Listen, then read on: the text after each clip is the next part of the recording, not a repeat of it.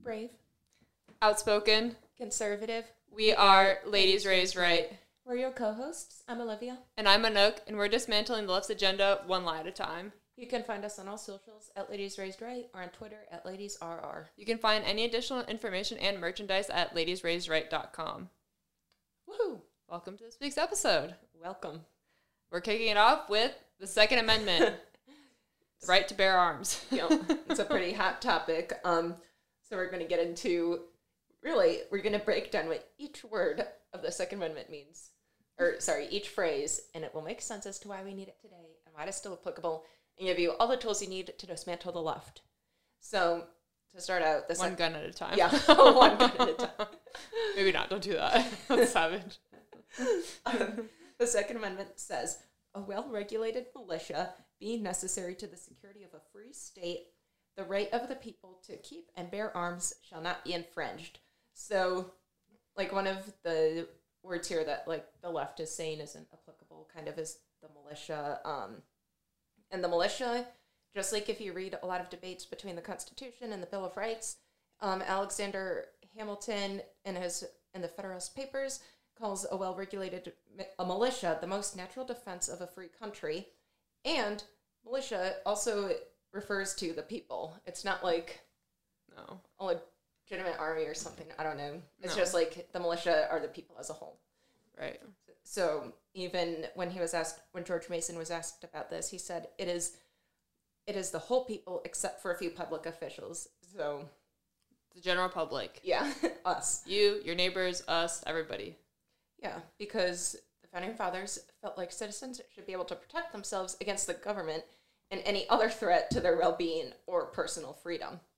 So, if you feel like your freedom is being ques- like questioned, Infringed. infringed, Mm-hmm. and you feel like you're losing it, this comes in handy. Yeah. And we don't mean like if your house is being broken into, that's kind of your freedom to have your own house, or if like someone Right. is actually attacking you. That's freedom. Of pro- that's different. That's pro- like property. Yeah, property, but This is more against like totalitarian government or yeah, yeah, like keeping it invasions. like what Russia is doing to Ukraine. exactly. Um, and the final line of this, um, where it says, to keep and bear arms shall not be infringed. So it states that citizens have the individual right to own firearms and that the government may not interfere with that right. So what we just what we just said essentially, and it's very similar um, to the Fourth Amendment, which is how it was concluded that this means like individuals have the personal freedom to, because the Fourth Amendment states the right of the people to be secure in their persons, houses, papers, and effects against unreasonable search and seizure shall not be violated. So the similarity in language is important because it affirms that the founding fathers intended the Second Amendment to protect an individual right, and this was like this parallel was used in the District of Columbia versus Heller 2008 Supreme Court case.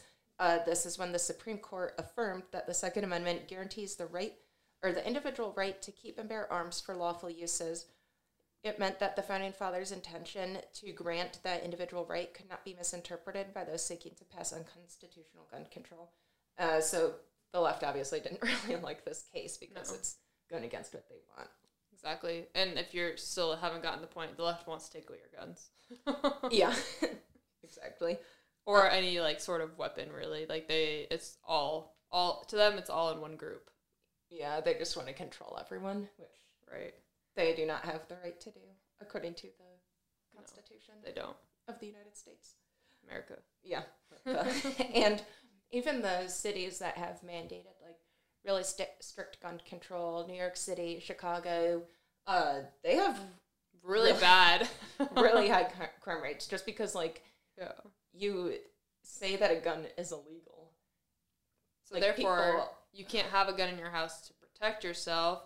Therefore, people are more likely to come And attack they're- you, Exactly. and they know you're without defense. and there's always going to be like those evil people out there um like even in prison they have no access to weapons but they still manage to kill other prisoners so The gun is not the problem. yeah it's not the gun it's the people using the gun Right.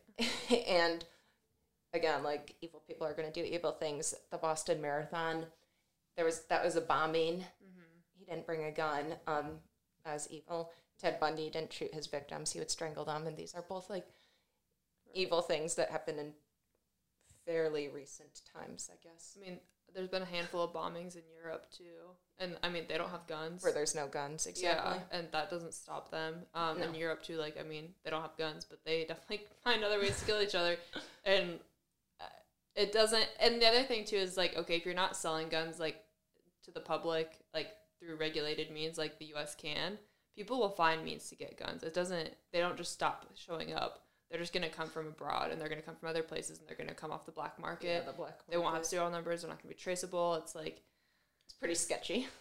it's pretty sketchy, but like it's like okay, well you're not allowed to legally sell drugs in the country. Okay, well where do the drugs come from then? Yeah, Like there's there's they're still, still, drugs. here.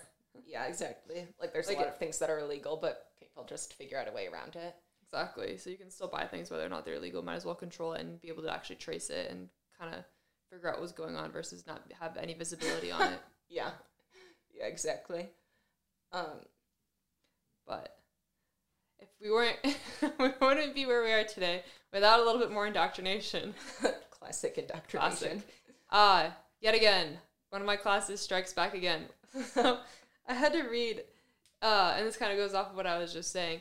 So the author of this was kind of making point that there should be more regulations for guns, just like there are for cars. Um, the author kind of describes the safety features on the cars and how, like, back when cars originally were invented, like people were just driving around and killing each other. There weren't seatbelts, there weren't airbags, there was no safety features, there was no like regulation, there were no driver's license. But now there's like driver's license and airbags and all these really good things put in place in order to make people more safe in a vehicle. And they can still die in a car accident.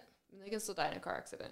And it wasn't like the people before were just senselessly driving around, like trying to hit people. It was like No. cars were new, they didn't have these features. Inevitably, they crashed, like how people crash today. And since the features weren't in place, Right. it was more destructive. So I think this author's, for lack of a better word, fucking stupid. Because, well, okay, this author knows nothing about guns because one, he acts like a gun is like just like being invented. Like your comparison is not parallel. You're comparing some two things that have been in existence for a long time. You're saying basically that guns don't have any safety features on them, which is not true. Guns have uh, like safeties on them. You can buy locks for your guns. You can buy cases for your guns. You can buy all these extra things to make your gun safer because it's not the gun that is unsafe. It's the person holding the gun that's unsafe.